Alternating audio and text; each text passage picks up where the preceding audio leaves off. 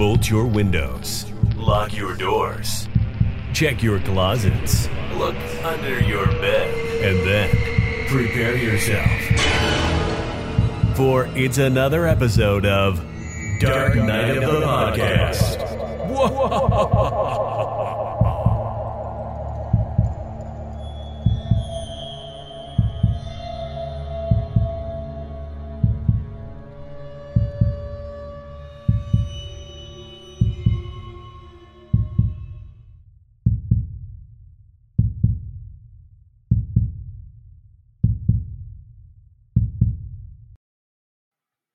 They're not in it for the money. They're not in it for the loot. No, this is something else entirely, honey. They're in it for blood. blood. Say what you will about bloodsuckers from motherfucking outer space, but the soundtrack. the soundtrack for this movie is an unexpected delight. And at least that I can say for Bloodsuckers from motherfucking outer space, Troy. Whew! it has its own theme song. We have talked about how much I love films with their own theme song, and, and this one, yeah. I mean, it's a song. Does it does it hold um, up to the, the idea that a, a, good theme song makes a good movie, would you say? I don't. Okay. I'm going to need you to you to explain to I think not only me but to our unsuspecting view, uh, audience who may have not seen this film because it's so obscure. I had never heard of it before before you brought it up. I need you to explain why you chose this specific title of all the titles that I'm sure are on your list of films to cover, Roger. Good things, you know. Um, why this specific one? You know, I've got this weird, really weird story about this film, and I think it, it really is part of the charm about why I've been wanting to cover this episode because I knew this movie would be horrible. But as a child, you know, much like yourself, I, I know you've expressed this before. Like I definitely grew up roaming the halls of, of a blockbuster video, you know, or um, just you know, like going to my library and just you know stocking up on, on horror movies. That was really my first major exposure to the genre.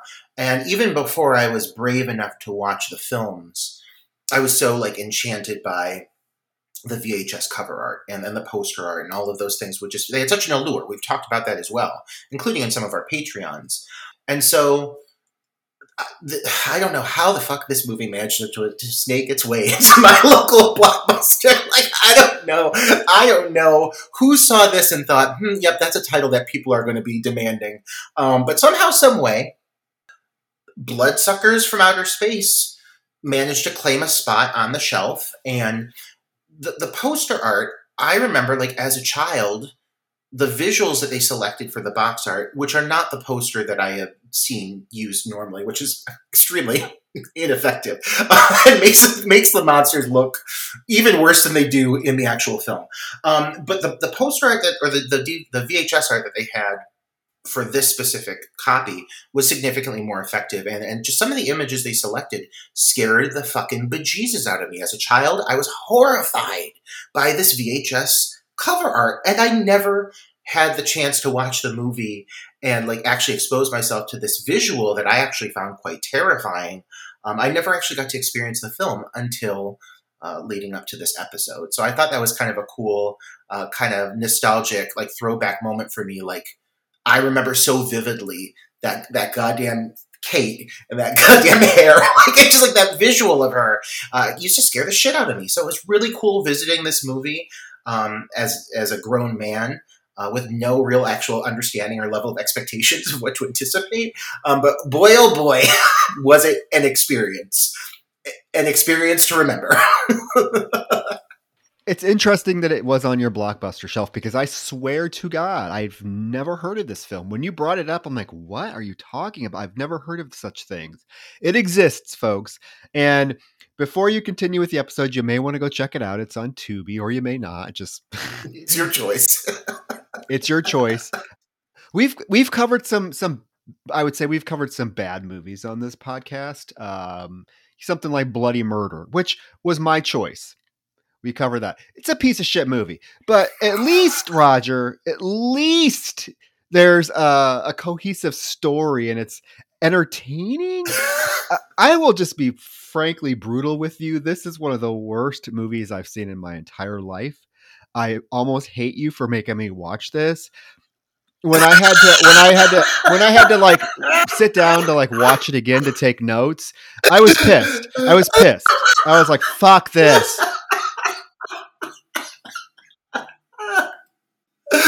oh my god! Oh, good, good, good. This is exactly what I wanted. Bless us for covering it because I can't imagine anybody else is going.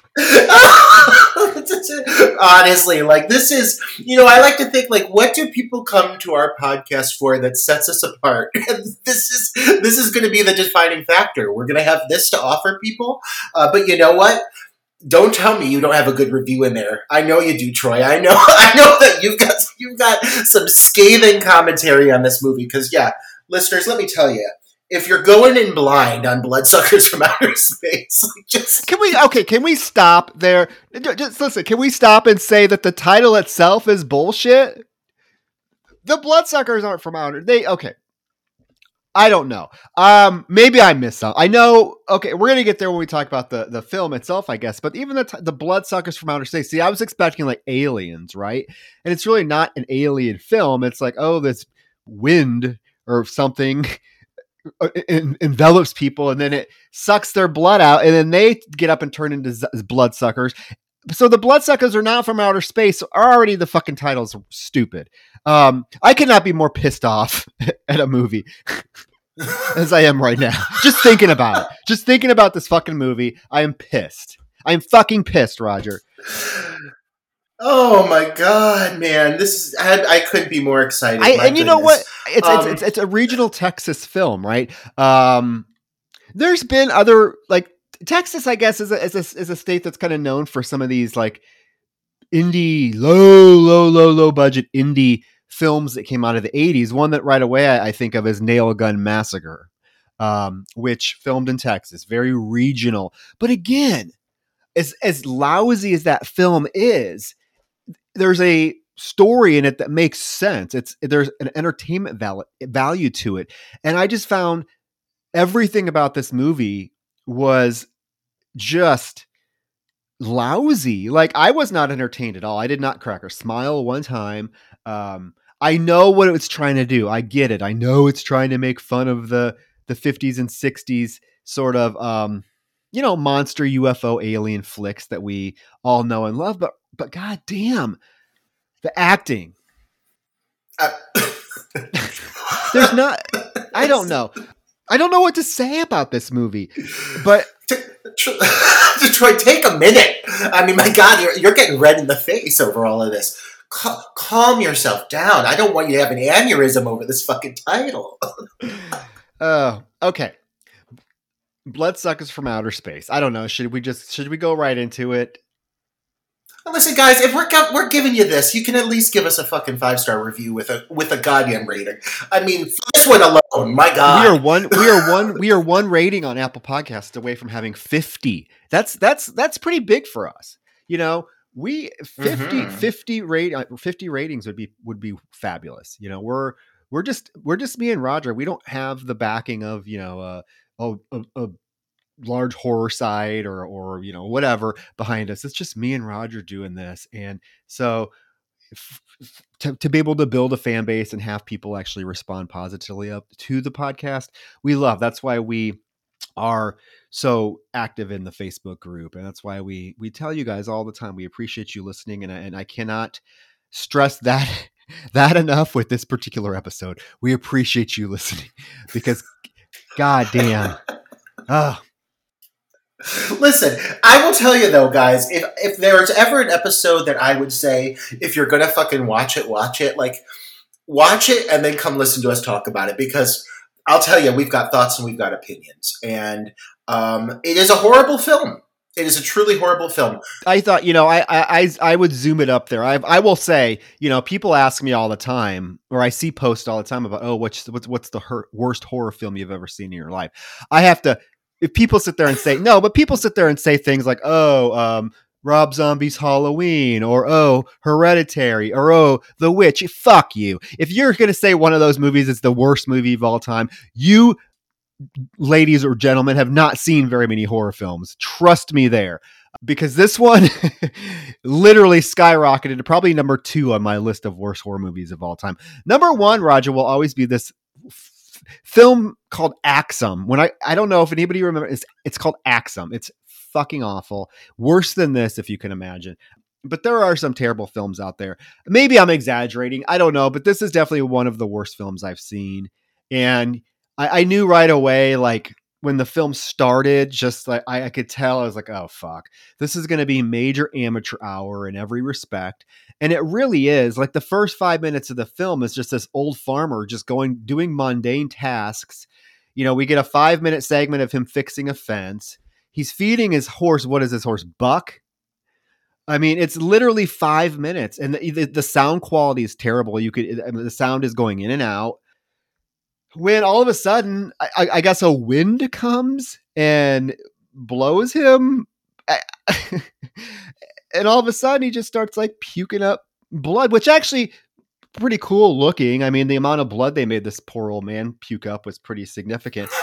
but then it's all ruined when he like looks up and he's has that blue makeup on and he stares right into the camera and goes rawr, rawr, right into the camera. I'm like, okay, this is what I'm getting into. Now, if it would have kept some sort of if it would have kept a little bit of that sort of, and I don't even want to say momentum, because again, this is five minutes of a man fixing a fence.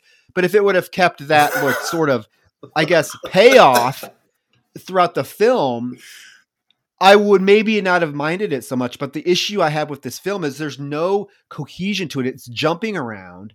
Um, to trying to figure out what the what the kind of like storyline is is absurd.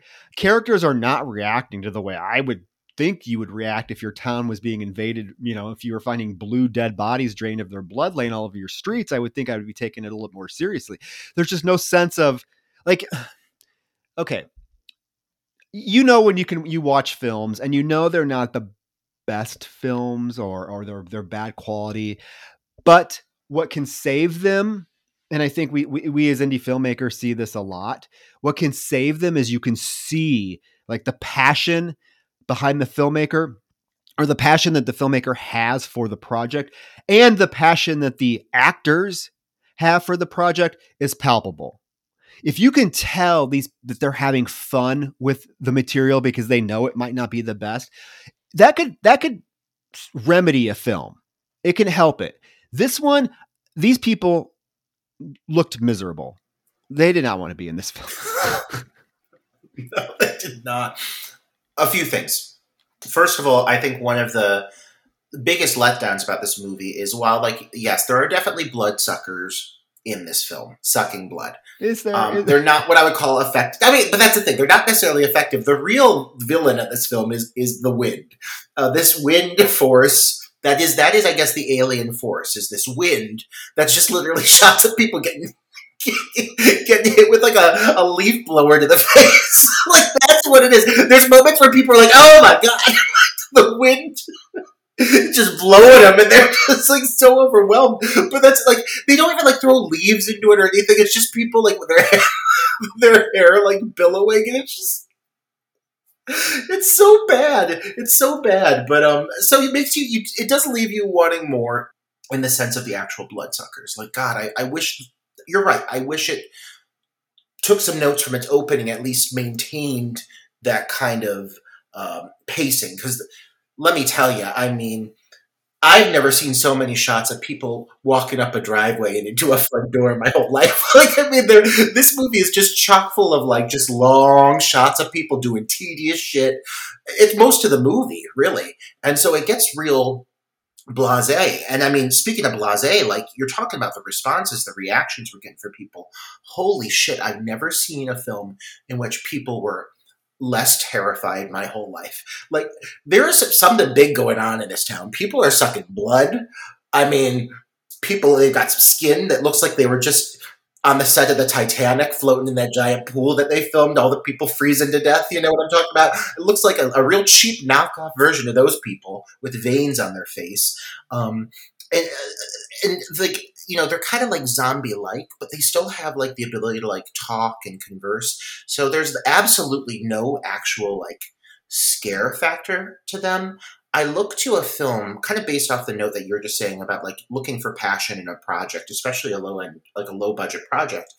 When you see the devotion and the passion and just like the grit, when you can see that in a film, it can really help the overall experience, make it a lot more enjoyable because you're like, God, at least they're fucking like putting their all into it. And I look at a movie like Mutant, a film that we covered, same basic era, uh, same basic concept. It's a siege film. I love a siege film. Give me a, a demon or a zombie or a, a, the crazies, anything like that. It's so easy to make a movie like that scary.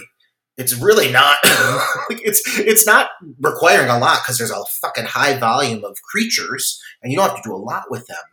But this film really wastes that opportunity, and and it ends up being a very just overall like tedious, boring experience. That's not to say there aren't a few moments where I'm going to dig real deep and look for a few scenes here where I'm like, okay, I could, I could have, I could see this working in some context. I, did it work? Not necessarily, but I'm really going to try to reach for a few compliments here. But overall, woof. is this what our movies look like to people? like, is this what our reading like? IMDb? Quite possibly. Good lord. Um, but no, I'm glad you mentioned Mutant. One film, Roger, that kept coming to my mind when I was watching this, and it was like, God, if they would have, and uh, we get if they would have taken some of uh, notes from this film and applied it to this, because it reminded me, you know, the small town, you know, people being changed into like it reminded me a lot of the children. We covered that not too long ago. If they would have went that route, this movie could have been a lot more effective. The problem with this movie, Roger, and I'm just going to say it whoever wrote the script thinks they're a fuck of a lot funnier than they are. The, the, the script has all of these comedic little quips in it that just don't work. And what ends up happening is tonally, the film is all over the place. I don't know if this is supposed to be like a horror movie, a sci a serious horror movie or a sci-fi movie. Are we supposed to be like getting scared of this? Is it a comedy? Because right away after this opening scene, we get the theme song, which this does have a very 80s synth theme song. Suck your blood. They want blood. But then we cut to this scene where we are introduced to who ends up being the main character, um, Jeff. Kind of a wet blanket. I mean, I, I don't I could give a shit less about Jeff. There's nothing about this character that's ever established that I'm like, oh, okay. I feel we, but we're stuck with his goofy looking ass the entire film. Uh, but there's also cops and and whatnot because what had ended up happening is they found two dead bodies in the middle of the field, and these aren't just like dead bodies that are, you know, just laying. These bodies are blue, discolored, pus and blood is coming out of them. These fucking people could not act less bothered by this. Not only that, you get this fucking Buford, racist, homophobic Buford, who right away blames it on the homos. The uh, what's he say? The um, the uh, the Nazi home devil worshiping devil worshiping homos, homos devil worshiping homos. Uh, and not only does he very homophobic, he also throws the N word out too. So I mean, but it's trying to be like it's trying to be comedic because he has this line where he's like, "I'm going to say what I say. I'm going to think." What, does he say? If I got something to say, I'm going to say what I got to say, and I got something to say, and it's like, and then it people are like reacting to him real weird.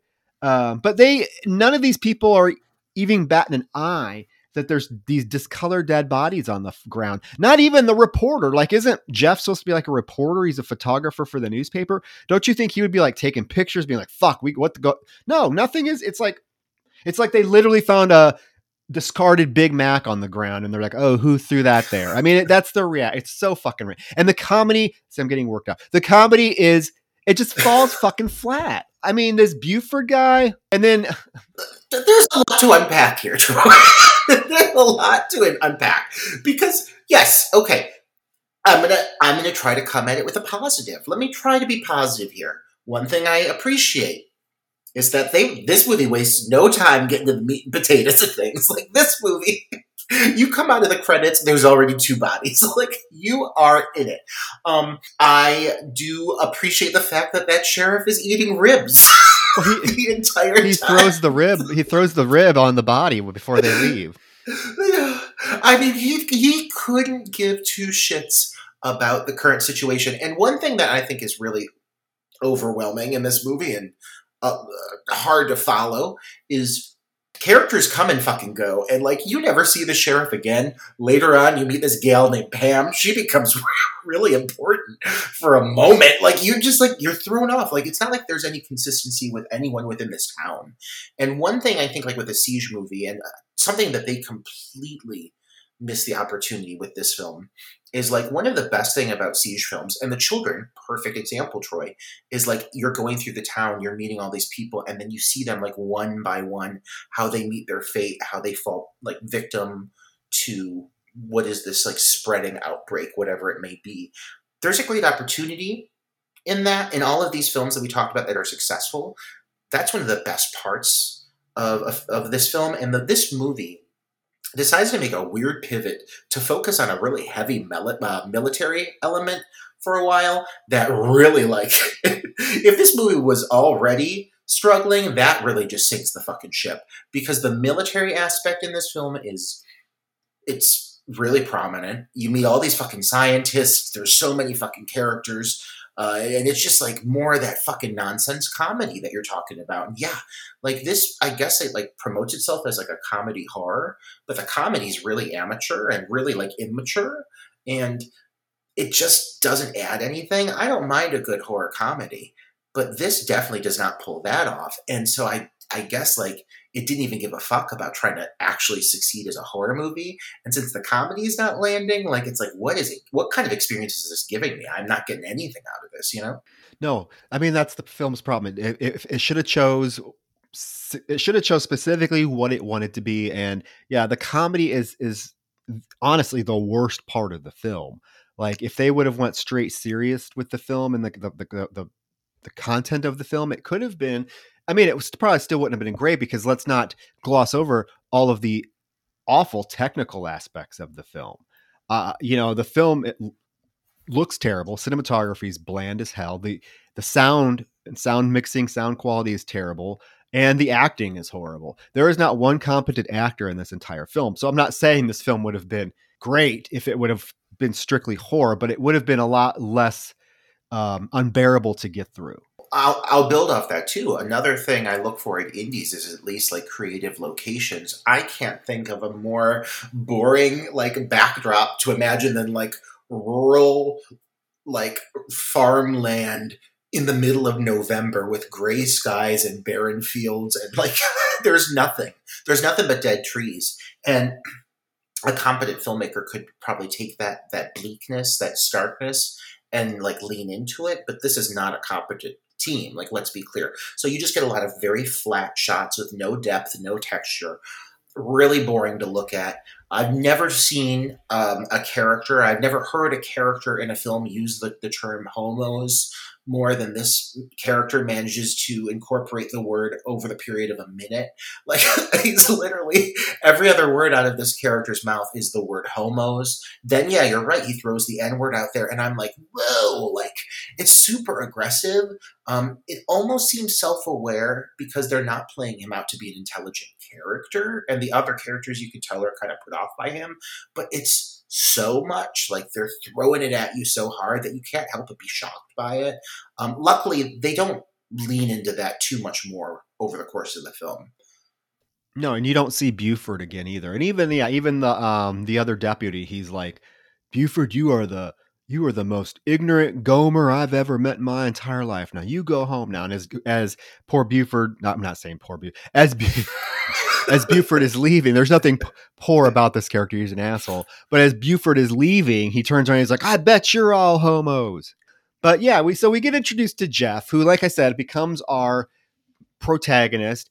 Uh, he does have a, a short conversation with Sam, the deputy Sam, about like what's going on. Sam tells him the bodies have been drained of blood, but they can't tell the public because it'll cause people to panic. So instead, when he when he writes the article, he's to say that these this old couple that are that were found dead got lost in their car and died of the elements. That's that's what we get. Now we cut away from this scene to this is this like a research lab, I guess, a hospital research lab. I don't know what it is, but Troy, it's it's a high school. like it's a it's a high school that they got for two days, and you can tell they're really trying to push the idea that this place is like something important. But I'm telling you right now, like this is a local community college. like it is not impressive at all. Um, they sure talk about it like it is though, and it's called Research City, um, which even that is like weird and like it's such a thing that they even like the scientists have like a Research City like embroidered on the backs of their lab coats in like cursive font, which seems like really like unprofessional for like for like these like le- high level scientists. Like they sound like they're working on something really important. I don't they? know. Well, here's the thing: is yeah, you get introduced to this group of doctors, and they're talking, and I don't even know what they're talking about. It's some bullshit X-ray they're looking at. But then we see that Ralph, who is one of the scientists, he goes over to this lab table, and there is Doctor Pace, who they have strapped down to this lab table, who is already a bloodsucker. Like he's already blue. He's already, we, we don't know how he got that way, why he's that way, how they got him, but they have him. He's strapped down to this table and Ralph is threatening him and, you know, oh, you need to shut, shut up bloodsucker or I'll beat you. And, and his partner BJ comes in and it's like, you're a, you're a high stakes researcher now, Ralph. You got to act like it. And he proceeds to give him some uh, like Prozac pills and, and has him wash it down with some Jack Daniels whiskey to to calm his nerves. But I want I uh, why what is this deal with this Doctor Pace? Like it, it's it was so confusing that this, we're just introduced to this doctor. He's already a bloodsucker. I don't know. I was kind of thrown off by it. It also I wonder this movie came out around the same time Return of the Living Dead did, I believe. 1980 is it 1984? I think this came out the year before Return of the Living Okay, Dead. because I was wondering there's some there's a little bit of parallels between Return of the Living Dead and this one. Mhm. Definitely the ending for sure. But this Oh, little yeah. scene with this this doctor strapped to the table kind of reminded me of that. You know, the most famous part of Return of the Living Dead with that half corpse that's strapped at the table and they're like interrogating it. It's very similar scene. But this doctor's like unstrap me, and we get this unexpected British broad you know, that comes in and she's like, "That's not for you to say," and he like pukes up on her. I don't know. Again, characters that ultimately end up being pointless. We spend a lot of time with them, but they're pointless. Yeah, yeah. Um, uh, we do meet a character named Norman. Uh, he- he's the janitor. Holy line delivery, Batman. This is some of the worst line delivery I've ever heard from an actor in any film ever. Weird. This is something. Something's weird I, here. If I hear the word weird one more time, I'm going to punch the computer. Like I'm so, I'm so sick of hearing this man say the word weird. It's like his running gag. Everything's weird. People are weirdos. It doesn't fucking land. It's super obnoxious. Uh, we also learn that the character of Ralph is also. We eventually learn that he's Jeff's brother, which is like something that like could be a plot point that's explored, but in a film of this caliber, certainly not. I also am thoroughly convinced that whoever was cast to play Ralph quit last minute and they grabbed a PA and put a lab coat on him. and he is he is who we see in this movie because like not only can he barely get a word out, like he has to say some big words occasionally. He's a scientist. The actor can't pronounce them. I think he's too fucking stoned. Um, but like if you look at what he's wearing, like under his lab coat, like at least fucking put on, I don't know, a button up or something. This guy's in a fucking t shirt and sensible tennis shoes and like saggy jeans. And I'm like, I don't understand what's going on here. Like, who is this man? Don't they have a level of professionalism? At least the the Australian woman or whatever she is, at least at least she is elegant, always taking off her glasses, looking fancy. This guy looks disheveled. Like he just wandered in from off the streets, which I think he probably did. Well, and why is he so aggressive towards this Doctor Pace? Like he's he does something. I mean, he's he's ti his whole thing is he's always trying to like kick the shit out of Doctor Pace when it, he's strapped to that table. It's not that fair of a fight, you know. Um, but yeah, the whole idea that he's Ralph's or that he's Jeff's brother, I really thought was going to become a major plot point. that you know something was going to happen. Jeff realizes he has to get to this lab to save his brother. No, it's it's literally, folks don't expect any to have any relevancy to anything. It's just mentioned, and that's that's kind of it. And it's a point to get um, Jeff and his girlfriend or this other broad that we meet here in a little bit to get them to the hospital at the end, which again, no purpose. But we do then transition to a scene with Jeff going to his uncle Joe and perhaps the worst actress ever to exist. this broad. You talk about somebody they can't get a line out, Roger. They threw a fucking dollar store wig on this woman, put her in a moo trying to make her look like Thelma Harper. Good grief. She can't even the wig on this woman's head is the star of this show, and don't tell me otherwise. This wig, this is comparable to the the wigs we're going to be seeing in all the Halloween stores here any week now. Uh, it is one of the single worst wigs I've ever seen ever, and I. I, but you can you see her, you can see her real hair sticking out from under. It's not even like they try to put it on correctly or give her a wig cap. Her real hair is like literally sticking out from under. It's a it's a bold choice. like going, if you have such limited budget, you shouldn't be wigging people if you don't need to be wigging them. I thought maybe it was a, like a, actually like leaning into the humor of all of it, um, which I mean, like this woman does make me laugh unintentionally. So uh, she's like looking at the camera with. with fear in her eyes, like as she's as she mutters her way through her very few lines. Uh, but I mean, she's she's one of the stars in this one. I'll say that she is a standout, one way or another. Yeah, but we find out that it's uh, we find out that Jeff's parents died when he was a kid. He's been raised by his aunt and uncle. There's this whole thing where he mentions like, "Oh, Uncle Joe, you got a new satellite dish out front," and Aunt Kate's like, "Yeah, we get all those foreign shows too." But Joe won't let me watch them because he thinks it'll brainwash me. Oh, and he won't let me watch the Mexican ones either. I don't know why. They're not communists. This is literally how this woman delivers her line. And I mean, ultimately, this whole meeting is to, again, something that, what, the, what the fuck does this matter to the plot? Uncle Joe gives Jeff an ultimatum. He has to quit the newspaper job and come work for him on the farm, or he's not going to get his inheritance. What kind of threat is that? Like, who, what family member throws that at somebody? Yeah, I don't know, man. It seems like, like, it seems like Jeff has like a job. Like, he's a photographer for the newspaper. Like, go fuck yourself, Uncle Joe. You can't fucking like force me to work for you so I don't, so I get the inheritance that was left for me. Like, go fuck yourself. Um, and maybe if it was something that was explored more, again, it could be a, a plot point, much like the, the brother Ralph. But like, you hear about it and it never comes back up. It doesn't play a factor at all. It, it has nothing to do with the storyline. It's like they're they're throwing out little bits and pieces of trying to develop this character of Jeff, and the, the, the concepts, if they were properly utilized, could probably have really developed his character to have a lot more purpose than he actually does. Because you don't get to see any of this shit really come to fruition. That would involve a, a competent screenwriter, which this film does not have. Uh, but they they tell him to come back that evening for dinner with his decision, and Aunt Kate's like, "Come back at five for dinner. We got to give the boy a chance to make up his mind." And she just, yeah, you're funny. You're right. She stares at the camera. She like walks right in front. I mean, it's this woman, bless her heart.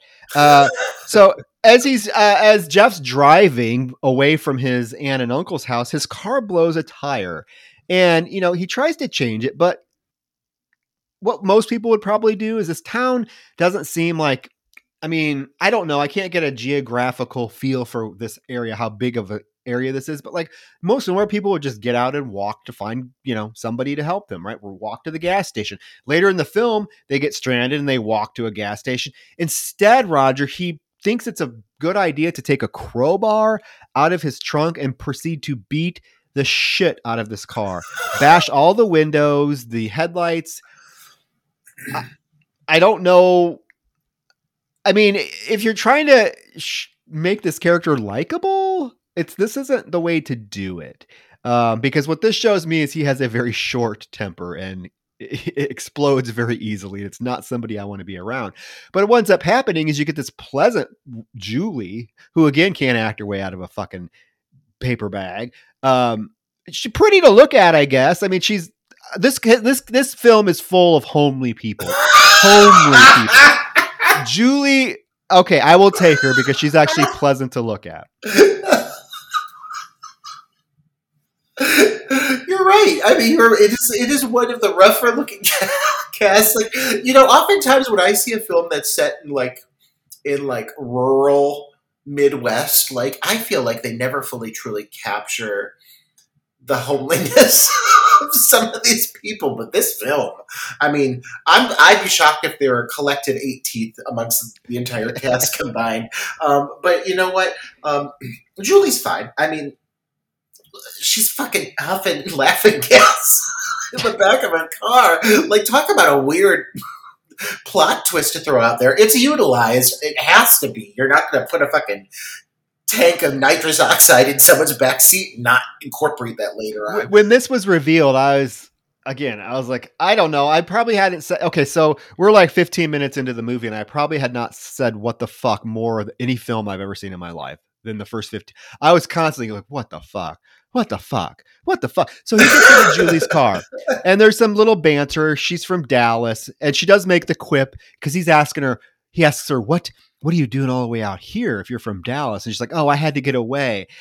My, I, my Dallas is becoming another Houston, and I, I just had to get. Away. I just had to chuckle at that because I'm from Houston. I'm not from Houston, but as you, all of you know, I used to live in Houston, run the Houston Horror Film Festival, things like that. So I have ties to Houston. It is kind of funny because there's like a Houston Dallas rival rivalry, but I didn't realize that was a thing back in 1984. But apparently it was. But no, so yeah, and he and he tells her he's like, oh well, it sounds like you know you could use some drugs to calm down, and she she offers him nitric gas. So she has a nitric gas tank in the back of her car and he literally like okay he sniffs it. Listen, if they would have presented this character as being like, I don't know, like kind of a hard ass or like a punk, like pink hair, I don't know, like maybe make her a hooker or I uh, something, you know, something. But this, Well- she pulls up. She look. I mean, okay, I know, I hear you, but she pulls up looking like someone you might see on a college campus. I don't know, just an average everyday broad. And she pulls up, and then all of a sudden she offers him this fucking laughing gas out of nowhere, and it just seems like the weirdest character choice for her. It's not like she's some like kind of rebellious. I mean, she does fuck him right away. I mean, she's she's a bit of a whore. Can we yeah, can we say they fuck before they even know each other's names? And that was what was with this fucking scene, Roger? Okay, so let's get because again, my 50th what the fuck moment of the film. They get she takes him back to his house. He asks her if uh she wants to come in and see his stamp collection. And I know I'm jumping ahead. This doesn't happen. There's a couple scenes before the sex scene, but since I brought it up, I'm just going to mention it now because it's a what the fuck. So they, they literally they fuck. Like he's talking about how his parents died and like he has an ultimatum to make and she's like oh well it sounds like you're just trying to make a bigger deal out of everything than what you need to she's like you know what will you know it'll relax you right and then she like gets on top of him and what we, what happens is it cuts to the outside of the house i thought he was killing her. Like you hear you hear her screaming moaning you hear like dishes breaking glass shattering.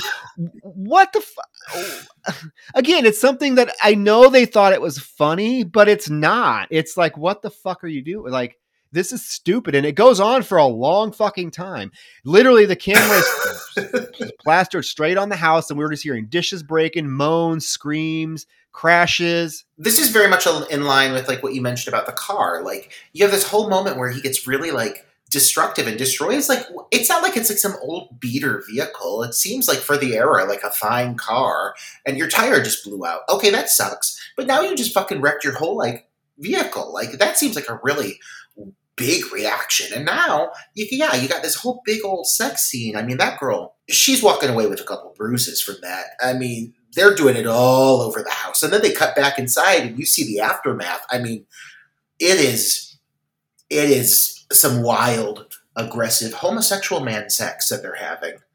yeah everything yeah tables are broken he's laying there in his tidy whiteys you know and unfortunately they introduced themselves right then she's like oh by the way my name's julie i'm like well bitch you probably should have told him that before you f- let him shove his dick in you like Troy. just- Come on, who are we to judge on this? Oh my god, you you tell me that there aren't a few out there that you don't remember the names. I don't know. I got. I don't might not remember the names, but I sure as hell got them before I did anything.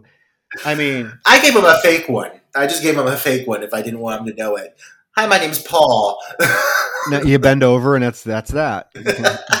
um, okay, so we cut to uh, some army guys. This is when the whole military thing kind of becomes a prominent por- point of the film. So we get this car pulls up to the research city, and the security guard will not let the uh, will not let them in without a password. So what we get is General Sanders gets out of the car and threatens the security guard with a with a gun. Basically, he puts the gun. He puts the gun to the security guard's face and said, "You open the gate, or, or I'll blow your brains out." And the security guard's like, "Oh, yes, sir. That's the password." Let's talk about the sign, this Research City sign. It's, it's literally printed out on a like a Microsoft Word document. It just says Research City and it's in bold letters, like it's like Comic Sans serif font. It's like, oh my god! It is. It's a very lackluster sign. You would think, for being such a prestigious place with military entrance, that you would think that they would, you know, put some effort into it, but not in this case. Not for this local community college setting. They're really starting to with the with the military subplot especially is when they take the humor and they think they're just they think they're the funniest funniest thing that's ever been. I mean, they're just cracking jokes left and right. and Not a single one is sticking. Like this this General Sanders, who they really missed an opportunity not naming him Colonel Sanders. Um, he is aggressive. He is very angry. He is trigger happy. He's always threatening people with handguns, uh, including when it comes down to eventually unleashing a nuclear bomb, which, like, he literally is threatening people uh, to, to, who, are, who are trying to prevent him from blowing up an area of, of the country. Um, so it's just really aggressive characters, too much humor and too much bad humor. Very bad humor. And I think what they were attempting to do as well as make him the villain of the film because he ultimately is villainous. I mean, what he ends up doing is dropping a nuclear bomb on this small Texas town, killing poor Methodists. Not even the he doesn't even kill the bloodsuckers, but um that we'll get there, we'll get there. But like they they they turn him into the villain and for a film that's called Bloodsuckers from Outer Space, the amount of time we actually spend with these bloodsuckers is very very thin and instead we are like you said we're we spend a lot of time with this colonel sanders or general sanders and we spend a lot of time with these doctors i don't know but he goes there to meet these doctors and again i'm trying to figure out like apparently this is a big deal right because now you have people from the united states government coming to this research facility to find out what's going on because they've heard about it but like so far in the film nothing has really happened that seems like it's that big of a deal. Like it's not like Night of the Living Dead where these things are roaming around and people are finding them and they're attacking people. Hardly anybody even knows about this. But but we're we're led to believe that this is such a huge thing that the government, the, the the president of the United States knows about it, and he's sending a general to this facility to figure out what's going on. So the general gets in with the three doctors, and they run into Norman, the janitor, who again makes the weirdos quip He's like, there's too many weirdos. They're having weirdo babies that turn into weirdos. And as the general and the three doctors walk away, he looks into the camera and he's like, weirdos. Again, the filmmakers think having people look into the camera and wink or say something is hilarious because the amount of times they do it in this film. The fourth wall does not exist in this film. Like by the end of this, you feel like you've had a conversation directly with some of these characters. They're looking into your eyes so much, um, and it is not like they like do it like once and once or twice and that's the end of it. Like they keep coming back to the same gags. Like again like with this whole weirdos thing they fucking beat the the shit out of that dead horse to the point that like it wasn't even funny to begin with but my god like i i was cringing at the word after the fact. Like even having to fucking write it down i was so sick of hearing weirdos. Um uh, but yeah, I mean, the, everything to do with what's coming from this whole military science subplot feels really undercooked really undercooked. And there's like little secondary characters that come into this, like, in and out with all of this, and they just they feel like they have absolutely zero motivation or purpose. Uh, you don't care about any of these characters. You don't care about anybody in this movie, though. That's like that's a big problem right there. Like I don't feel anything about any of the characters that are on on camera the entire course of this movie.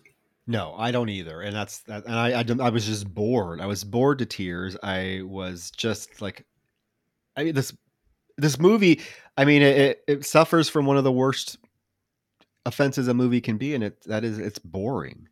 Um, and it it's had no really right to be boring when you had such a you know a an interesting premise, and when you do see some of the bloodsuckers and stuff, if they would have focused more on that and, and all the uh, than all this other stuff, you could have again salvaged it a little bit. Would it have been good? No, but fuck, this movie's terrible. We do get a scene where the doctors do explain to the general about the energy field from the atmosphere that's descended upon the town and has had weird effects on the on the townsfolk. And Ralph is staring off into space when, you know, BJ is like, Ralph, Ralph, you better explain. He's like, oh, and this is when he gives his little spiel that he can barely get through as an actor.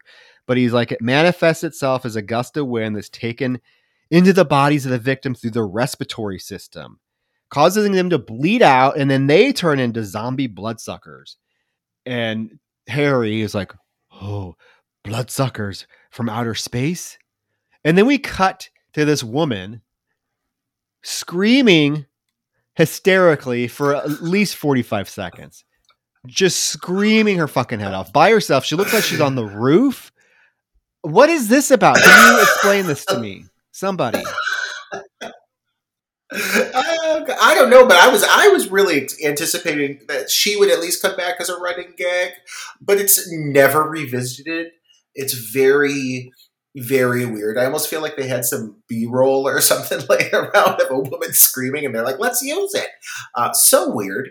It, it it it is very apparent that the actor playing Ralph is on drugs over the course of this whole scene. Absolutely, and it's clear that whoever sat down and wrote the dialogue for the scientists was like probably copying it like word for word verbatim from like a textbook. They probably got it there in the high school they were filming in, um, because the, nobody in this film, nobody delivering the dialogue can even remotely like pronounce some of the jargon that they're saying.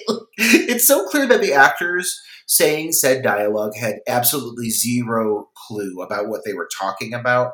And they're like stumbling through lines. They have like blank expression in their eyes. They're probably reading cue cards like from behind the camera. But it just it's so uncomfortable. And the dialogue, like every once in a while in this movie, you'll get like a monologue or something where like people give, are giving these really big like speeches in this film and like the actors are just not capable of handling this dialogue at all No, I wonder what the audition process for this film was. I'm just like, I don't know. Because call your friends call your family. I think that's what it was. aunt kate That's, I mean, that could be admirable, but God, but the, but this woman screams. But then there's this moment where it seems like the doctors and everybody can hear it because they're like looking around. But Sanders is like, "What should we do?" And the doctor, the female doctor, says she has this like two year plan as how she's gonna it has four steps how they can be. And he's like, "No, fuck that. We're gonna nuke them." And he pulls out his gun. He's like, "We got weapons. We're gonna use them." and this is his thing the whole, the whole rest of the movie i mean he is hell-bent from the moment you meet him this guy is ready to nuke something um, and, and he follows through with it eventually I do like after this general's bullshit, they decide that the sci- the scientists decide they're gonna go get drunk. They're like, "Fuck this, we're going to get drunk." Yeah, the scientists are really prominent for like a chunk of it, and then they like they quickly dispose of these characters. Like they, as soon as they're done being plot points and and giving exposition, they get rid of these fuckers. But at least they get to go out wasted. okay, here's the thing. Ralph stays behind. He doesn't go with them. And remember, Ralph is the main protagonist's brother. So while he is alone in the hospital room, he goes over to Dr. Pace, uh, who is laying still strapped to the gurney, and he's like yelling him. He's like, "Hey, you blood zombie bloodsucker, get up!" And there's no response. So he takes a bag of plasma and's like teasing him with it. Still no response. He gets close to him, kind of puts his head down, realizes that he's dead or thinks he's dead. So what does he do? He proceeds to unstrap him, And then he goes and gets some gloves, gets a scalpel, and leans in to cut the Dr. Pace's throat when all of a sudden Dr. Pace comes alive and in the most awkwardly edited death scene ever, I, am assuming he stabs the scalpel into Ralph because all we see is like it cuts to the floor and we just see blood dripping. And I'm assuming we know Ralph dies because we see it later, but like I guess my point is this character was set up to be something so much bigger because it's um it's Jeff's brother and you know and he's mentioned numerous times but then this is his demise. It's like very like uh wah wah. It didn't have to be his character either. There's like several scientists they could have picked from and let him have like more of a moment. It doesn't feel impactful. It's also it truly is like one of the most awkwardly cut kill scenes i've ever seen. There's absolutely no reaction or response. There's no struggle. Like the ghoul the bloodsucker like looks up at him and then he looks down and he's just like oh. And then you just cut to the shot of his feet and it's not even like you see his feet kicking or anything. You just see like a very steady like it's very like just flow of blood. Like it's just like this like trickle of blood. Like it's not like i mean if someone's like stabbed you're gonna see it like splattering all over and spraying all over and everything. This just like very like smoothly like trickles down to the ground in like a nice little pool. It's just such a weird moment. I don't understand what they're even going for with it. Um, but yeah, it was it was such a, an awkward plot point to like introduce him as a sibling and just get rid of him right away. I, I feel like they could have done so much more with that character. They should have done so much more. Like I said, it could have been a driving uh, force for for Jeff to try to you know have to go save his brother. I don't know. It just again, like so many things in this film, it's introduced and then it's not important. So after Jeff and Julie have sex, we talked about their sex scene, they actually go to his uncle's house for that dinner. And his uncle is under a tractor. We don't see him and he's acting really, really weird. He is saying he feels great because he found some answers to everything in life, and he he knows that soon. He says, "Jeff, soon you're gonna know everything too, and it's gonna feel great." Jeff is like, "You're acting fucking weird. I'm gonna go in and see Aunt Kate. Is she inside?" And he says, "Yeah, she's inside. She's making dinner." So they, him and Julie, go into the house. But before they go in the house, he's like, Julie, you wait out here because I think something's wrong. And she's like, No, your uncle's a fucking nutcase. I'm not waiting out here. And I'm like, well, how do you gather? I mean, yeah, he was acting weird, but I wouldn't gather that he was a like a, a nutcase or anything from them. And it's like really weird because they think Jeff thinks that because of the way his uncle was talking, that he must have murdered Aunt Kate because he's like, you need to stay out here because he might have chopped her up with an axe or a, something, and I, I, need you to be out here.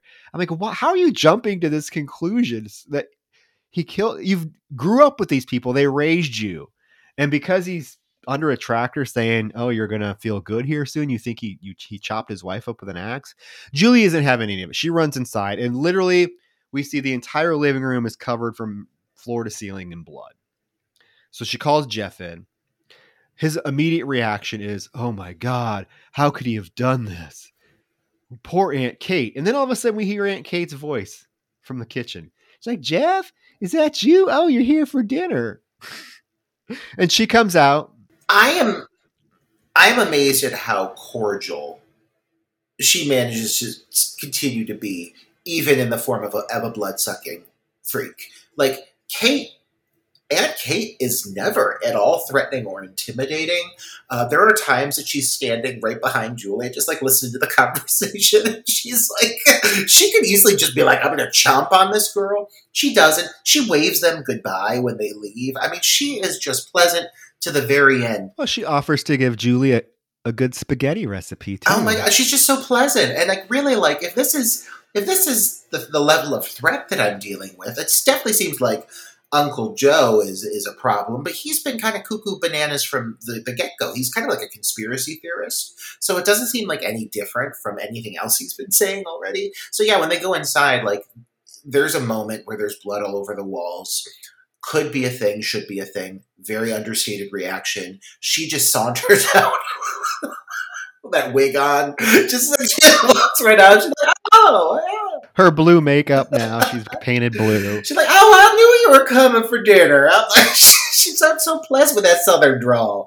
but but here isn't that the problem though? It's like you you you hit the nail on the head. These zombies aren't aren't intimidating. Like it doesn't because you become a bloodsucker. It does not turn you into like a ravenous monster like we see in Return of the Living Dead or Night of the Living Dead. They're some of these monsters are very pleasant. Even like Sam later on with Pam, they're very they don't really try to. It's not like they it's not like they have lost control and now are just like mindless blood sucking monsters who are going to attack anything. They're having conversations. They're baking pies. They're offering spaghetti recipes. I mean, how? So it's not scary. Oh God, we when we do this remake, Roger, we have our cast all picked out oh, already. Oh my god, we've been casting it all week. it's gonna be a who's who of indie horror. Literally though, if ever, if you know, you see all these other filmmakers going out and making obscure remakes of really like low budget films that nobody's ever seen. Let me get my hands on this one. I'll tell you right now. You don't. You don't even have to rewrite the script. I know that I am more capable of making a movie than the people involved in this project. God love them. I tip my hat to them. But like, oh my god, there's just so much potential in some of these moments, and it's just wasted. Ugh. Well, they run out when they see that Kate is, you know, now a monster. They run out of the house and they run into Uncle Joe, who now is like aggressively like growling and coming after him. There's this whole conversation where Uncle Joe tells Jeff that he needs to stay there because it's his destiny to become a a, a bloodsucker as well, and the, the urge is going to come over him, and all he's going to want to do is suck, suck, suck. That's how the actor delivers the line. And Jeff is like, "You need to make up your mind. First, you didn't want me to be a, a, I know. First, you didn't want me to be a uh, a photographer. Now you want me. Then you wanted me to be a a farmer. Now you want me to be a bloodsucker." This could be a moment in which maybe one of these creatures is in some way intimidating. But like then you have Jeff bringing up his like personal like issues with his uncle, like not supporting his career. And I'm like, this is not the time. Not just like for you as the character, but tonally in general. Like this is not the time to bring up this material. Like this is a moment of what should be fear like they are reacting to a lot of things. They're reacting to a massacre in a, in a living room. They're reacting to finding out that their relatives are now infected with this blood sucking virus. And then they're reacting to the fact they're now being physically attacked as well. And everything is so fucking like blah zay. until you then bust into this goddamn martial arts sequence. Like, all of a sudden, all of a sudden, we got fucking Jeff scissor kicking Uncle Joe, Uncle Joe to the face out of nowhere, and I'm like, whoa. he says, "I'm sick of this," and yeah, he kicks, and then we get this very poorly, poorly choreographed kung fu fight with the most inappropriate like banjo country music playing over it, and all all Julie can sit there and do is she's like, "Oh." Well, she's and, looking and, into the camera. He's hanging behind her, just like watching, just watching things unfold. It's just like, I mean, the they, fuck? They're swinging from tree branches, kicking each other. There's this point where, you know, uh, Joe kicks Jeff onto the ground. Jeff gets up. They struggle. Jeff actually throws Uncle Joe against the, the, the garage, and there's this moment again breaking the fourth wall where Jeff looks right at the camera and does this like eye like eyebrow raise, like like he's oh look at me, and then he takes a saw and cuts Joe's hand off, and Joe's like, "You cut my fucking arm off." I don't understand the point of like having the like telling the actor, okay, look at the camera and raise your eyebrows, real, you know, like real. What is the what was the point of that?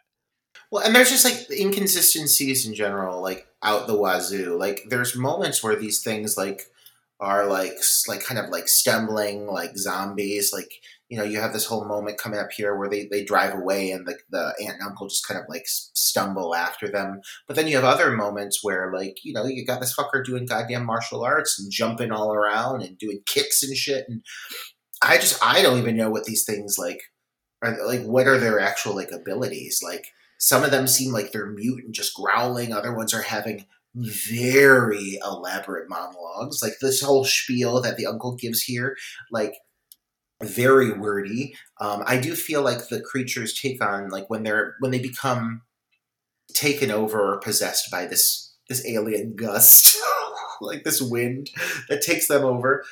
it seems like they almost like their personalities do change and they become very like eloquent and like elegant with their words and very like big and their all their speeches are very like oh powerful and no all knowing and intelligent. Um, but again that's not really explored enough. I don't really understand like what is happening to these people other than they turn blue and they become bloodthirsty I mean, I don't think there was any plan, honestly. Again, it goes back to a terrible script. I think we're thinking about this way more than the scriptwriter did, which is a problem. But uh, yeah, so uh, Jeff cuts off Uncle Joe's arm. Him and Julie take off running. There's this moment where, yeah, Uncle Joe and, and, and Aunt Kate fo- walk out to the end of the driveway, and Kate's waving bye to him. Uncle's sitting there holding his arm. He doesn't know what to do. Uh, yeah, and that's the last we see of Kate and her wig. She goes out in style, offering poor Julia's uh, spaghetti recipe. The least threatening way possible. I got a spaghetti recipe I really think you'll love. Uh, so Harry, we cut back to General Sanders. Harry, his sidekick, is telling him that there's uh, weird activities happening in these counties in Texas, and he thinks it's linked to the bloodsuckers. And his idea is that they send some troops into the town to investigate but they pick the most expendable ones that it won't, won't matter if they die or not. like, what the fuck? And they pick the stupidest fucking three people. I mean, how ignorant are these three guys that they send into this town? Well, you don't meet them until the final 20 minutes of the movie. Like, they're just another batch of characters that get introduced. I think they're trying to aim for, like, a certain level of, like, commentary here like I feel like they're trying, like what they're saying about like, oh, these are the ones that were drafted, like these are the ones that nobody's going to care about. Yeah, I think that's what they're aiming for, but like obviously they're not competent enough writers to really get that across. But there's like a hint of it. There's a hint of that there. Again, I think that these these this whoever wrote this thinks they're way smarter and funnier than what they really are, because yeah, it's. I mean, there's a lot of potential that they could have done if they were trying to make some sort of social commentary on the the military and drafting and, and people being drafted to their deaths or whatever sent to their deaths. That could have been interesting but it's not explored. Uh, jeff and julie go to this random house so that he can make a phone call uh, Julie says she's going to stay outside where it's safer, but then she is immediately attacked by this bloodsucker who was just sucking on a dead sh- uh, sheep. Which was really a very like alive sheep. Do you notice that it was like just a sheep laying on its side, laying like, there, breathing? they put some red food coloring on it. I'm like, oh. I think they tied the sheep's like the sheep's legs together so that it's just like it's stuck there like like hog tied on the ground. Just but you can see the thing's breathing. I mean, it makes for actually a very interesting visual when you think about it. But yeah, that poor sheep. But Julie's attacked by him, and at the at the same moment, Jeff comes out and he is able to grab just this random chainsaw, laying there and cuts the cuts the zombie's head off. And then we get this moment where we do get this decapitated body, like st- standing in the yard trying to grab people. That that I mean, it was uh, probably the best part of the film. I was just like, whatever. I mean, but like it's it's they like, leave the shot lingering on this thing, and it's not like there's any like it's not like it's like a creative sequence. It's like a wide shot of like just the thing like waddling around, uh, but it's it's fun. It's spraying blood all over. I mean, like okay, if you're gonna promise me blood, at least give me blood. Jeff, so they take off. Him and him and Julie take off, and he suggests that they go to Research City, where his brother Ralph works, because maybe his brother will have answers since he is a researcher. Now, there's this moment where the drunk doctors get back to the hospital and they find Ralph laying on the gurney and they're drunk. So they think that, you know, he's just like passed out. They're like, oh, you look terrible, Ralph. And they, they turn around and Dr. Pace is there and he confronts them and says, we have some business to discuss. Ooh, one thing I really wish, I wish, I wish is that this film would have considered letting Dr. Pace be a more prominent villain figure. Because I will say, if there are any performances or line deliveries or moments in general that seem that they're handled by a somewhat competent performer, for the most part, it's, it's these few moments that Dr. Pace has, including this one monologue that he has coming up here. The last moment that you see him is actually quite effective, all things considered, for what we're getting from this thing. Um, so you've got this this character who's honestly like perfect for being a major antagonist. He's the first individual we see who we know has been infected with this virus. He is obviously like conscious and aware and like sentient, like whatever this force is that's taken over the body. You do realize like he has a personality and he's menacing and he's got this big booming voice. And like this could have carried through the whole movie and made for an effective story arc. Completely just thrown away. Like he has this one moment coming up here where he has this big moment, and then poof, he's thrown to the wind, and like you never see him again, and you're like, like what the fuck? Like what is your end game here? Like obviously, I guess the military is supposed to be the real villain, but like. Who who is the main nemesis? Who is the the big boss, if you will? You know. Well, and for all of these zombies sitting there saying how much Jeff is going to like they all the whole thing is they every every one of them that runs into Jeff tells him that he's going to be one of them, but none of them try to like convert him. Like there's not a moment where they go after him and try to like suck his blood or anything or turn him in. No, they just like have they give him they deliver large monologues to Jeff gets three large monologues delivered to him in this film about how he's going to become one of these zombies and he's going to love it and he's going to suck Julie to death. Three, three, three by three different people, but nobody ever tries to do anything to him and he's never like in danger. Um, it's I don't know because here's the thing: Jeff and Julie show up at the re- they were able to get in real easy. Okay, so what happened to the security guard that like would was refusing to let people in if they didn't have a passport or a password? Julie and Jeff just wander right in, saunter right in. They're in there, and of course they run into uh, uh, Norman, who tells them place is full of weirdos. And Jeff's like, well, I'm here to see my brother, Ralph. Ralph, he's a weirdo. So we get more weirdo talk. Well, yeah, and then there's this moment where they hear like a noise and they like all turn and react. And then they look back and Ralph is gone.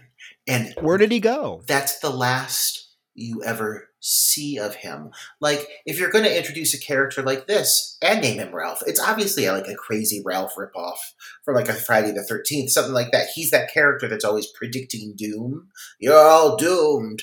But like, he's never back. He never comes back. You never see him again. He could have. He could have been a character that you know teamed up with the ragtag group, or they could have done something with him. You could see him die horribly. I don't give a fuck. Why introduce a character like this and not have any fucking like closure moment. Like you come back to him like three or four times. Why wouldn't you at least show the character die or something? I'm so confused. I don't know. Well, we don't really see anybody die horribly in this film, honestly. I mean, so they they they Ralph or Norman's gone, so they go down the hallway towards where they found the uh, or they heard the noise, and they go into this room, and it's like an auditorium. This is the high school auditorium because this is definitely an auditorium, and we have Doctor Pace on the stage, and he's giving this, he's delivering this monologue about how they finally found a place, and first they must find the knowledge of pleasure and pain, and then he notices Jeff. How he knows who Jeff is is beyond me, but he's like, "Oh, Jeff, you're here. You will be one of us soon." You're going to learn the pain of hunger, and then you're going to want to suck the life out of Julie. And then they notice all of the doctors, including Ralph, his brother, are dead in the front row. And again, talk about lack of reaction. You you you see your brother's dead body there, and you have zero reaction, none, zero. There's no sadness, no anger, no emotional response at any point. They never like come back to it and let him use it as like a fuel for him to want to get vengeance or whatever. Like it, it's not at all incorporated into his character's emotional journey, and it just feels really jarring. Um, I will say that this is the moment that I feel like this monologue that the doctor is giving, for a moment, is somewhat effective and even the way they like light it, like it's all very shadowed, and then the doctor steps out into the light, and you see him in his like in his jacket and everything with blood running down him, and he's very pale. The visual for a moment is actually creepy, um, but like it's it's just it's reaching for something but it never fully grasps, and it never really really gels. Um, yeah, it's just it's it's close to being scary, but it's not. No, no, but it is it is quite effective. And you're right, the delivery of the monologue is is very I don't want to say uh, it's it's decent. It's like a network, you know, the movie Network, which is full of monologues. It kind of reminded me of like Ed, uh, Ned Beatty's monologue in Network. Now I'm not comparing, trust me, not that level, but just like it's one of those types of monologues that you would expect in like a Paddy Chayefsky movie. Uh, it's lit really well and everything. But yeah, it just goes nowhere. We don't see anything from the doctor ever again. The the two, Jeff and Julie, run away. They get in the car as they're driving. They run out of gas, and they have to spend the night in the car. And Jeff's like, "Oh, can you scoot over closer to me?" And she's like, "Oh, I can't. The gear shift's in the way." He's like, "Oh, that's not the gear shift." Wah, wah, wah. Now is not the time, Jeff. It is not No, the time. you just saw your brother dead. You just saw your brother dead, and you're wanting you have a boner. Like, come on, Come on, more Come a little bit. Jesus. Also, let's acknowledge that there's literally like no nighttime footage in this movie. And like No. there could have been like, you know, ooh, like this that's scary. These things running around at night. Clearly these fuckers didn't know how to even light accordingly. Uh, because I don't think there's any lighting over the course of this whole movie. It's all done by like, you know, cloudy, overcast daylight, thus being very flat. They totally dodge having any any incorporation or involvement of night scenes at all. I will say I will give them credit for that because they knew their limitations. They knew they they they they understood they didn't have the budget for it and it would look terrible. Even though lots of the film looks terrible, I will applaud them for not giving us night scenes because you know they would have looked like trash. right? They've been so bad. So in the morning, Jeff wakes up and says he's going to go find gas. Julie joins him. She's like, she doesn't mind walking, but as they start to walk, she's like, oh my God, look at this barren wasteland. So they're, we're treated to about a three minute scene of them just walking through the barren land of Texas. It goes on forever. They're walking past barns, houses. I'm like, oh my God, get to the point. it's just it's just music and just like like dead trees for like three minutes straight and you're like why am i getting a montage of like this of this like you could you could get them from point a to point b real easy just do a do a do a, a cross dissolve or something no you see the whole journey You see the Like, whole, see it it's the journey of Natty Gann times 12. I mean, it's just going on forever. But they finally get to the, to the town. They get to an Exxon station.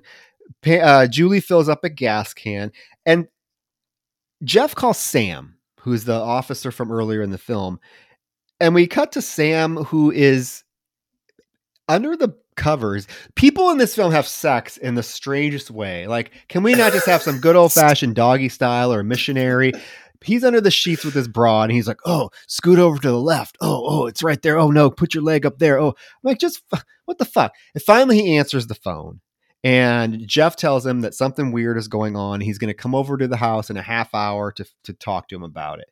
So now, now Sam is like, "Oh, Pam, we can't finish. Uh, we got we got to get out of bed because Jeff's coming over." And she's like, "Oh," and she plops up under the seats, her big old saggy tits hanging down to her navel, and she's like, "Oh, I'm gonna. How can't we just? Don't we have time?" He's like, "No, but we can take a shower." Oh, good. And he's like, Yeah, we can get the the ducky. This broad gets out of bed. Her tits are hanging out to her knees. She's in this black lingerie, high heels. I'm like, what the fuck were you doing in bed?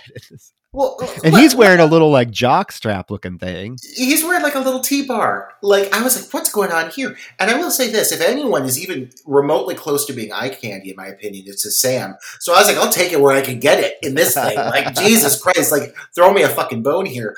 Um, my thing about this moment, you got Sam, you got Pam. So, like, I mean, maybe they thought it Sam, Pam, funny. Jeff, Julie. I, Oh my god, it's so overwhelming. All of the names, they all start to blur together. But Sam, at least we had like a specific moment with Sam earlier. I wish it was in the thong the whole time, but I'll take it.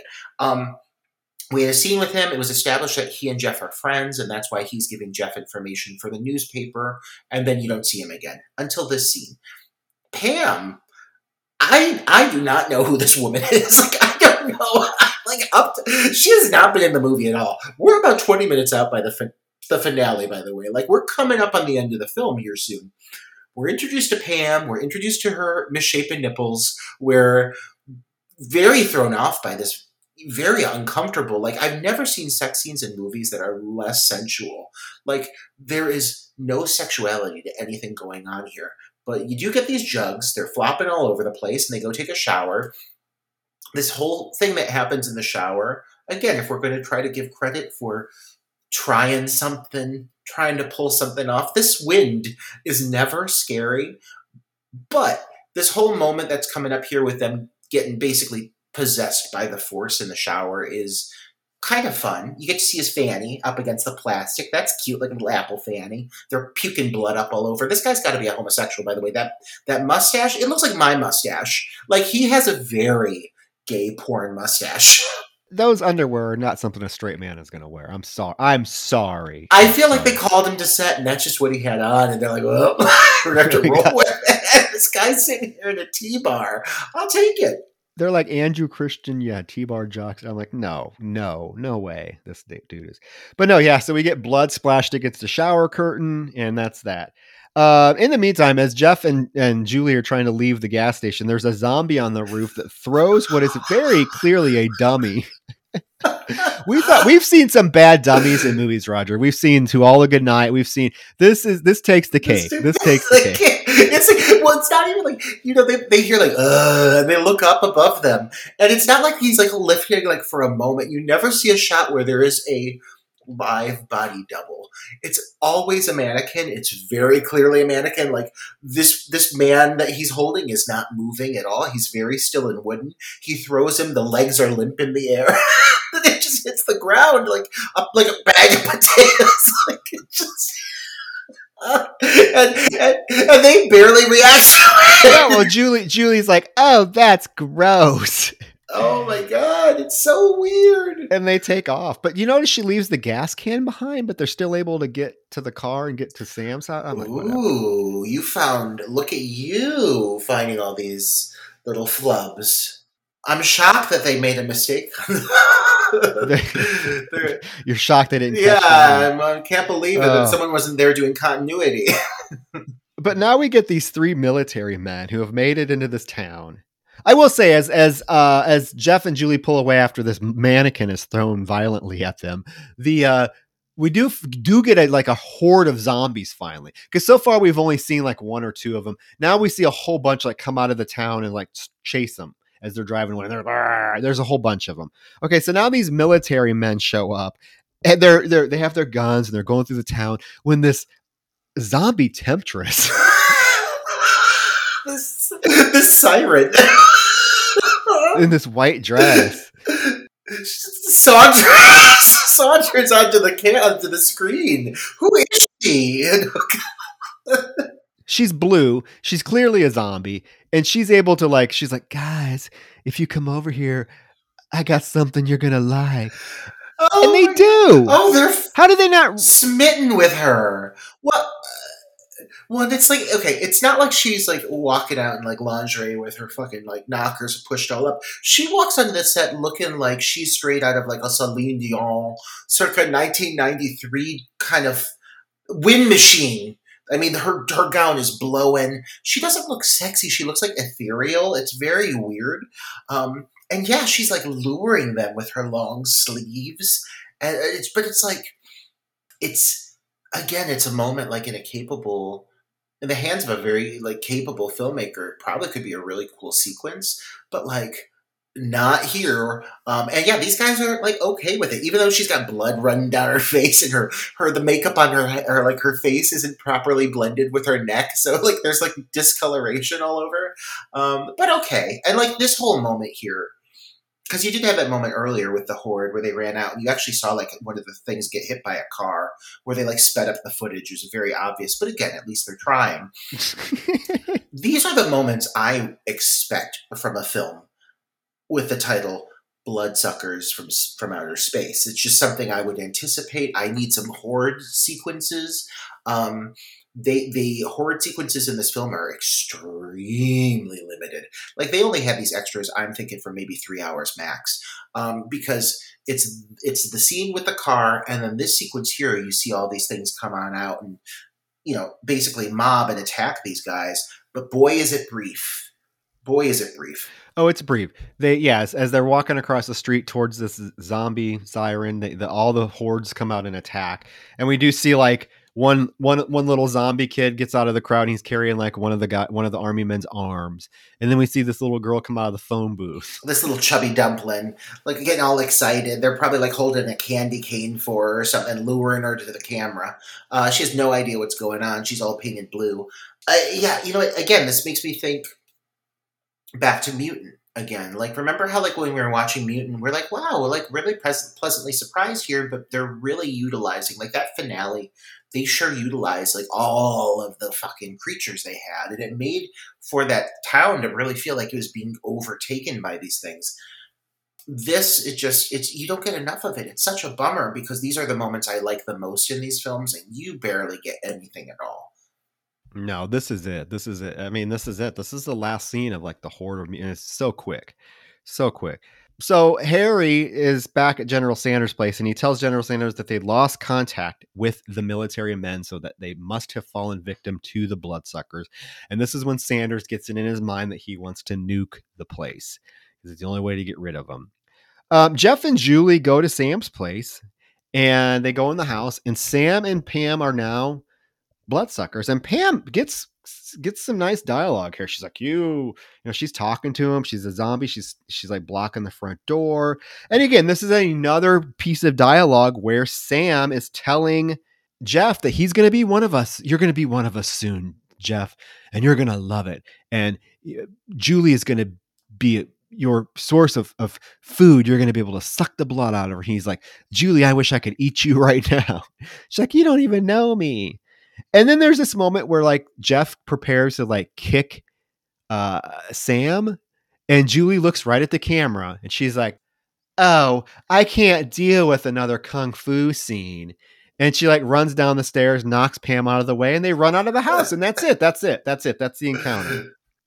This whole moment is so lazy. I really feel like at the time that they were finally filming this sequence, I feel like they had several actors drop, so Pam got brought in out of nowhere. She's now a villain.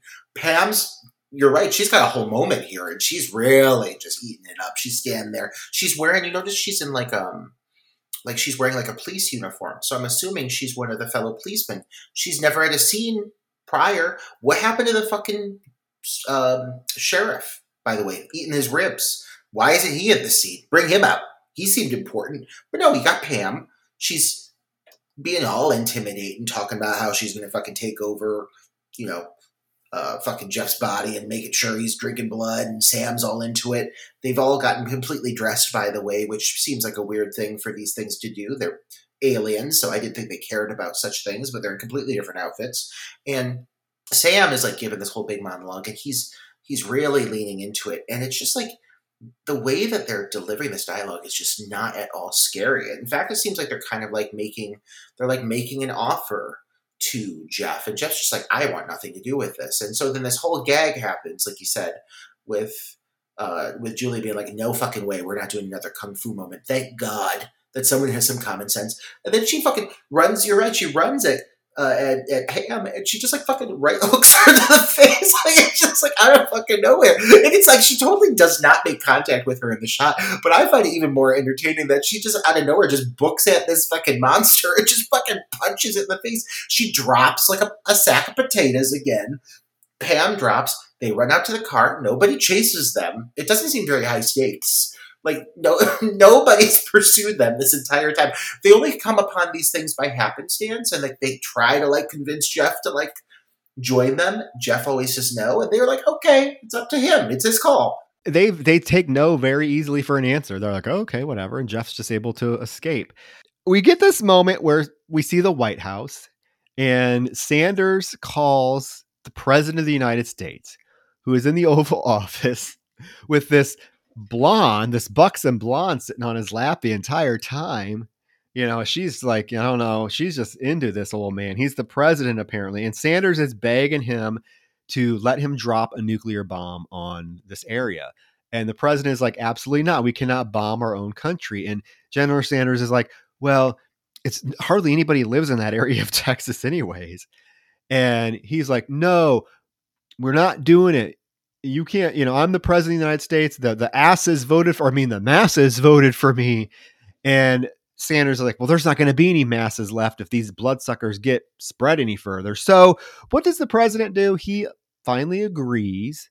He's like, okay, so if I let you drop this bomb, will you quit calling me and leave me alone?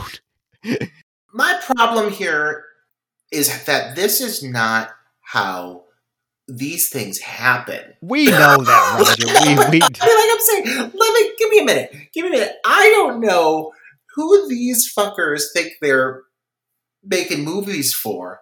But I mean, you gotta at least do your goddamn fucking homework. Like, first of all, I definitely don't think that the instructions to drop a nuclear bomb uh, are being handled from somebody's like little office, like dinky little office. Like the office they used for this fucking general's like main office is like somebody's like work office. It's so fucking lame.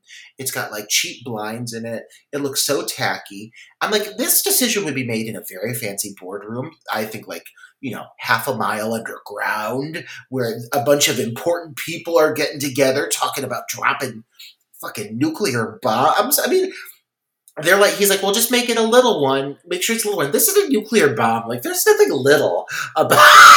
like, I don't care how you shake it. There's nothing little about the aftermath that this is going to cause on the country. Like, this is such a big deal, and it's such a like a passive topic for the president, who's very distracted by this Fraulein sitting on his lap he just wants a hand job. So he's like, yeah, I'll just drop it, just make it small. Yeah, I mean, again, it's the comedy element that's injected that that it's just not funny. Like it's not funny. Um, you know, I, I don't know what they were trying to go for, but it it fails in every possible respect. Uh, you know, what we get then is Jeff and Julie, they're driving. They don't know where to go. And Jeff's like, I don't, I, anywhere I go, they're going to follow me. They want me. Well, it doesn't really seem that way because they're not really coming after you. Um, but all of a sudden, as they're stopped at the stop sign, the wind picks up, and it's you know it's it is literally somebody with a leaf blower. You're right, spraying hosing the car with the leaf, and they're like rolling the windows up and like they're they're covering their faces, and Jeff is like you know flailing around until he he accidentally pulls the hose out of the nitrous gas tank, and apparently this causes the wind to stop and go away. And Julie's response is, Oh my God, Jeff, you neutralized the force. You saved mankind. If this is saving mankind, this is the least exciting conclusion possible. Like, it's not even like you have moments where you sense like the wind is chasing after them. You've no way established like this. You could have just shown wind coming through the trees. You could even been lazy and like, I mean, give me a happening esque scenario where you see the trees just billowing.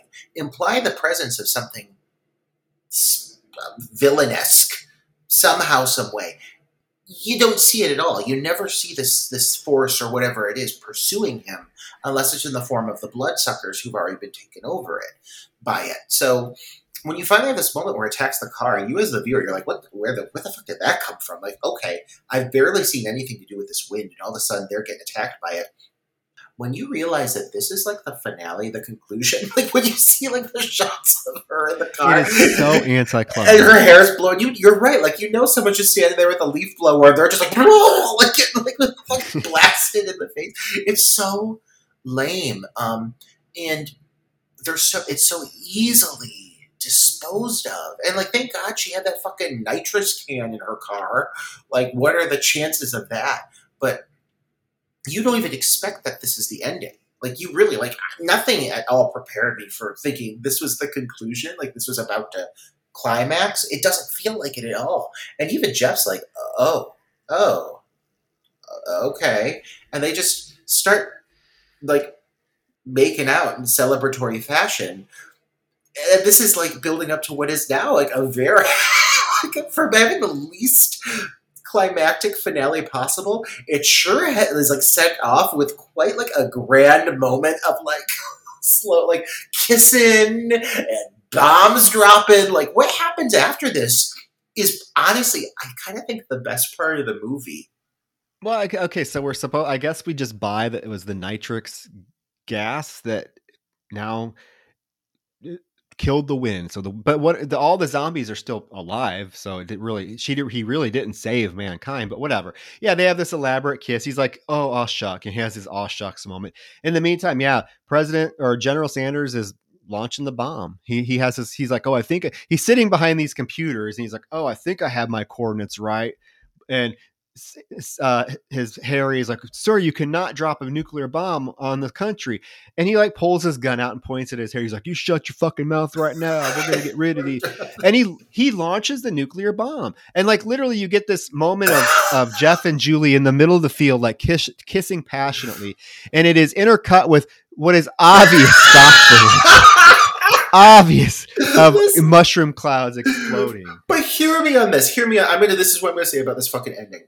So first of all, they spent their whole budget on those three computers. You know, those three white computers that he's working on. That's the budget of the movie right there.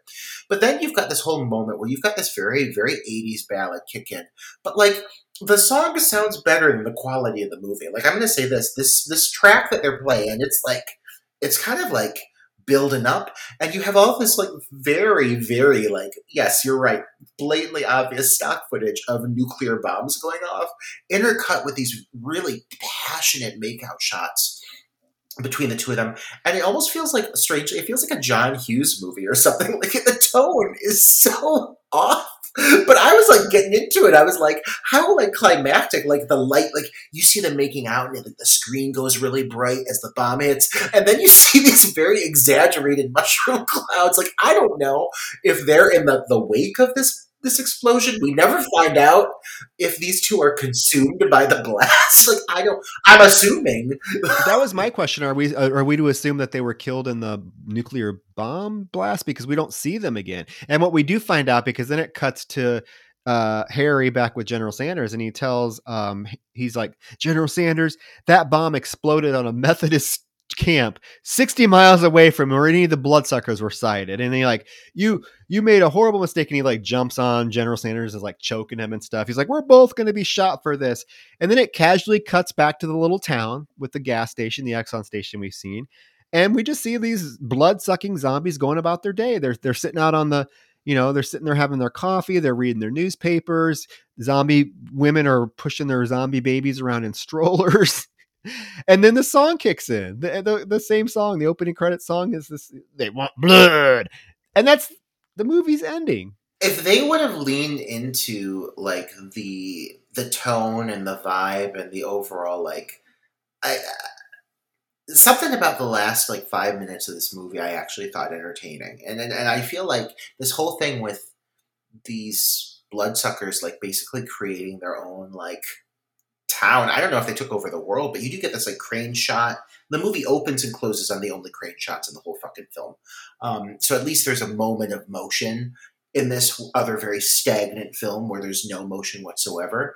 Um, but you do have this like kind of sweeping crane shot of the town with all of these like bright blue bloodsuckers just like going about their daily business. And I was like, this is there is like there's an idea here. Like again, there's like something here I would have actually liked to have seen explored that these things are like taking over and just kind of almost like invasion of the body snatchers in a way. They're creating their own lives. Um, totally never explored until the final shot of the movie. I didn't even know these things were capable of living normal like this. I thought these things were completely like taken over by this presence and and I don't know what the fuck's going to happen to him. I don't know anything about this disease. It's never explained to me, you know. So it was such a like a unique idea to end on. Um, I really wish they would have infused more of that into the film because my God, like this movie does not know the story it's trying to tell. No, I mean the only way this movie would work is if they it would have to been totally revamped because we've we've sat there and said there was all these different elements they should have explored differently in the film than what the film did, and unfortunately it they did not and we get what we have and what we have is just uh, just an incoherent mess most of the time. It ju- jumps around from scene to scene there's no real focus. Um, the the bloodsuckers from outer space are probably among the least focused on aspect of the entire film which is sad. Um, and yeah this ending just left me with more questions than it did answers like what what's going on? Did jeff and julie die? You know there's obviously there'd be fallout from a nuclear bomb that's never even explored or mentioned but it, yeah the film just ends and i was happy that it ended. Uh, it's only an hour and 20 minutes but let me tell you it drags. It, it, feels like it's a lot longer than hour and 20 minutes and that's that's a shame. I mean i i can't i can't recommend this film for any reason to be honest with you.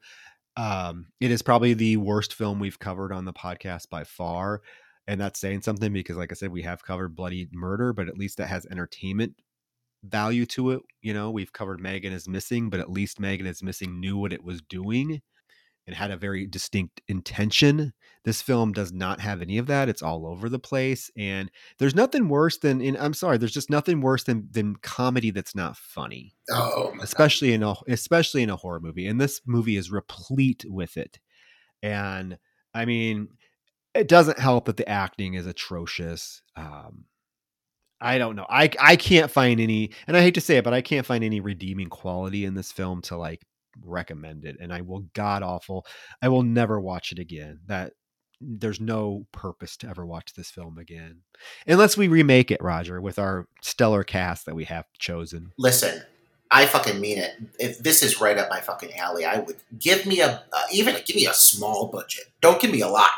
Just give me a, a give me a couple grand, and I can I can shit something out that I promise is going to be light years ahead of this. And, and I am not saying that I'm a competent filmmaker either. I'm just saying, my God, like all you need to know are the basic tools of how to frame a shot to, you know, outdo what the the schlock and just overall, just like what a mess of a movie. But um, the the humor is awful. The the, the script is, you know, the, there's a story there. I'd be interested to hear. It's just it's it's not told by capable, competent writers. You know. Um, yeah, yeah, you know, I'm happy I saw it for the reasons I expressed earlier, um, and I'm happy we reviewed it. Uh, like, I am happy that we covered it because it was honestly super fun talking about this movie. Uh, every once in a while, if you really, if you like, if you're somebody that likes to watch bad horror movies, I can't think of a better title. I mean, have yourself a blast. Like, if you want to see a movie that you know going into it is terrible and that's like what you're seeking out of the experience, this is for you. This film is definitely for you. But I mean, if you're looking for anything that's remotely similar to a cinematic experience, like ooh, pack a lunch. Yeah, I would say there are definitely better, or I wouldn't say better. I, there are more entertaining bad movies you can watch. The the problem with this film is it's there's no entertainment value in it at all. Um, unless you find, unless you are somebody that finds the humor effective. I I did not, but you know, I mean, that's if you've seen this film, let us know your thoughts on it. If, is there anybody out here that actually thinks this is a good film? We we definitely want to hear from you just to get your perspective. But you know, uh, after covering this, I feel like I need I need a palate cleanser, Roger. So do you want me to tell you what what my pick is for next week? I I honestly have no idea. I don't think I know what the title is. It's exciting. I'm going to tell you because it's it's I, it's coming from our latest Patreon episode. Our latest Patreon episode, we counted down our top three we don't want to say favorite found footage films, but top three found footage films that we we would suggest to people to watch. Uh, so that's on our Patreon. Some of you commented already with your with your list. Some of our patrons. If you're not a patron and you want to you want to know what what is on our list of top three found footage uh, among like 30 other top three countdowns and like 26 full episodes of films we've covered on there, including like Obsessed with Beyonce and uh, we've done we've done a lot on the Patreon. I can't even remember half the shit we've done. Check it out, patreon.com slash dark night of the podcast. But our conversation had me thinking of a, a found footage film that I definitely think it's time for you to see. So what better time to choose it? And it's something that's a total opposite of Bloodsuckers from Outer Space. So we are going to cover, Roger, I'm going to have you watch the 2014 found footage style, mockumentary style film Creep. Oh, okay. Yeah, no, I'm all for this. I was hoping you would either say that or you would say, um, oh my god, what was your what was your number one choice again? I can't say. Oh my god, you can't. Well, you know what? What a what better segue for me to entice people to know? Because I was actually really hoping that you would pick that one eventually too. I was really intrigued by it. I'm going to. I'm going to. I, I think I'm going to tr- try to give attention to some of these lesser known films yeah. from indie from indie artists because that's something that we we've we covered. We've covered like Death Drop Gorgeous. We love those guys. Uh, but I think uh, something that would be cool to do is, is also cover some of these other indie films from filmmakers that are out there doing their thing. Yeah. That, you know, because we're, we're part of that community. So give their film some attention. And yeah, yeah, that number one choice is definitely something I have on my my list. Good. So good. But yeah, I, I want to start with Creep because I know you haven't seen it, so I'm very curious about your what you'll think about. I'm very excited. Do you ever think about how like compared to when we started this podcast, like now like looking at how many movies we watch, how much like horror media we have consumed over the last couple years. My knowledge of horror in general, like it was I thought it was pretty extensive to begin with, but holy shit, there's so much I just hadn't released realized I hadn't seen. And same with you, like there's titles where I just was like, oh, I'm surprised he doesn't know this. But like holy shit, the volume of films that I probably would never seek out because of this podcast, I now have, you know, an opinion on and and have you know consumed to the extent that I could probably recite some of these fucking movies. Um, so yeah, I think that's a really cool gift that we get to have, uh, getting to do this as regularly as we do. I appreciate that for sure. So I'm very excited to watch this movie. If you have it on a top three list, I know it's got to be of a certain caliber. And guys, I know it gets a lot of love, but if you have not seen Creep, 2014 Creep, directed by Patrick Brice, starring Mark Mark Duplass. Please check it out before we before our review next week because it is one that I am definitely uh, excited to talk about. It's it's a little bit more psychological than, and it makes you look, think a little bit more than Bloodsuckers from Outer Space. Uh, so I'm excited to get you know get back to that. So yeah, that's our choice for next week. Um, guys, thank you for tuning in. Let us know your thoughts on Bloodsuckers from Outer Space. Uh, check out our Patreon, give us a five star rating on Apple Podcasts. And with that, guys, we want your blood, blood, blood. blood cells from outer space. we need a soundtrack. We need a fucking song. If one of you wants to write a song for us, go ahead and write it. Absolutely. All right, guys. Good night. night.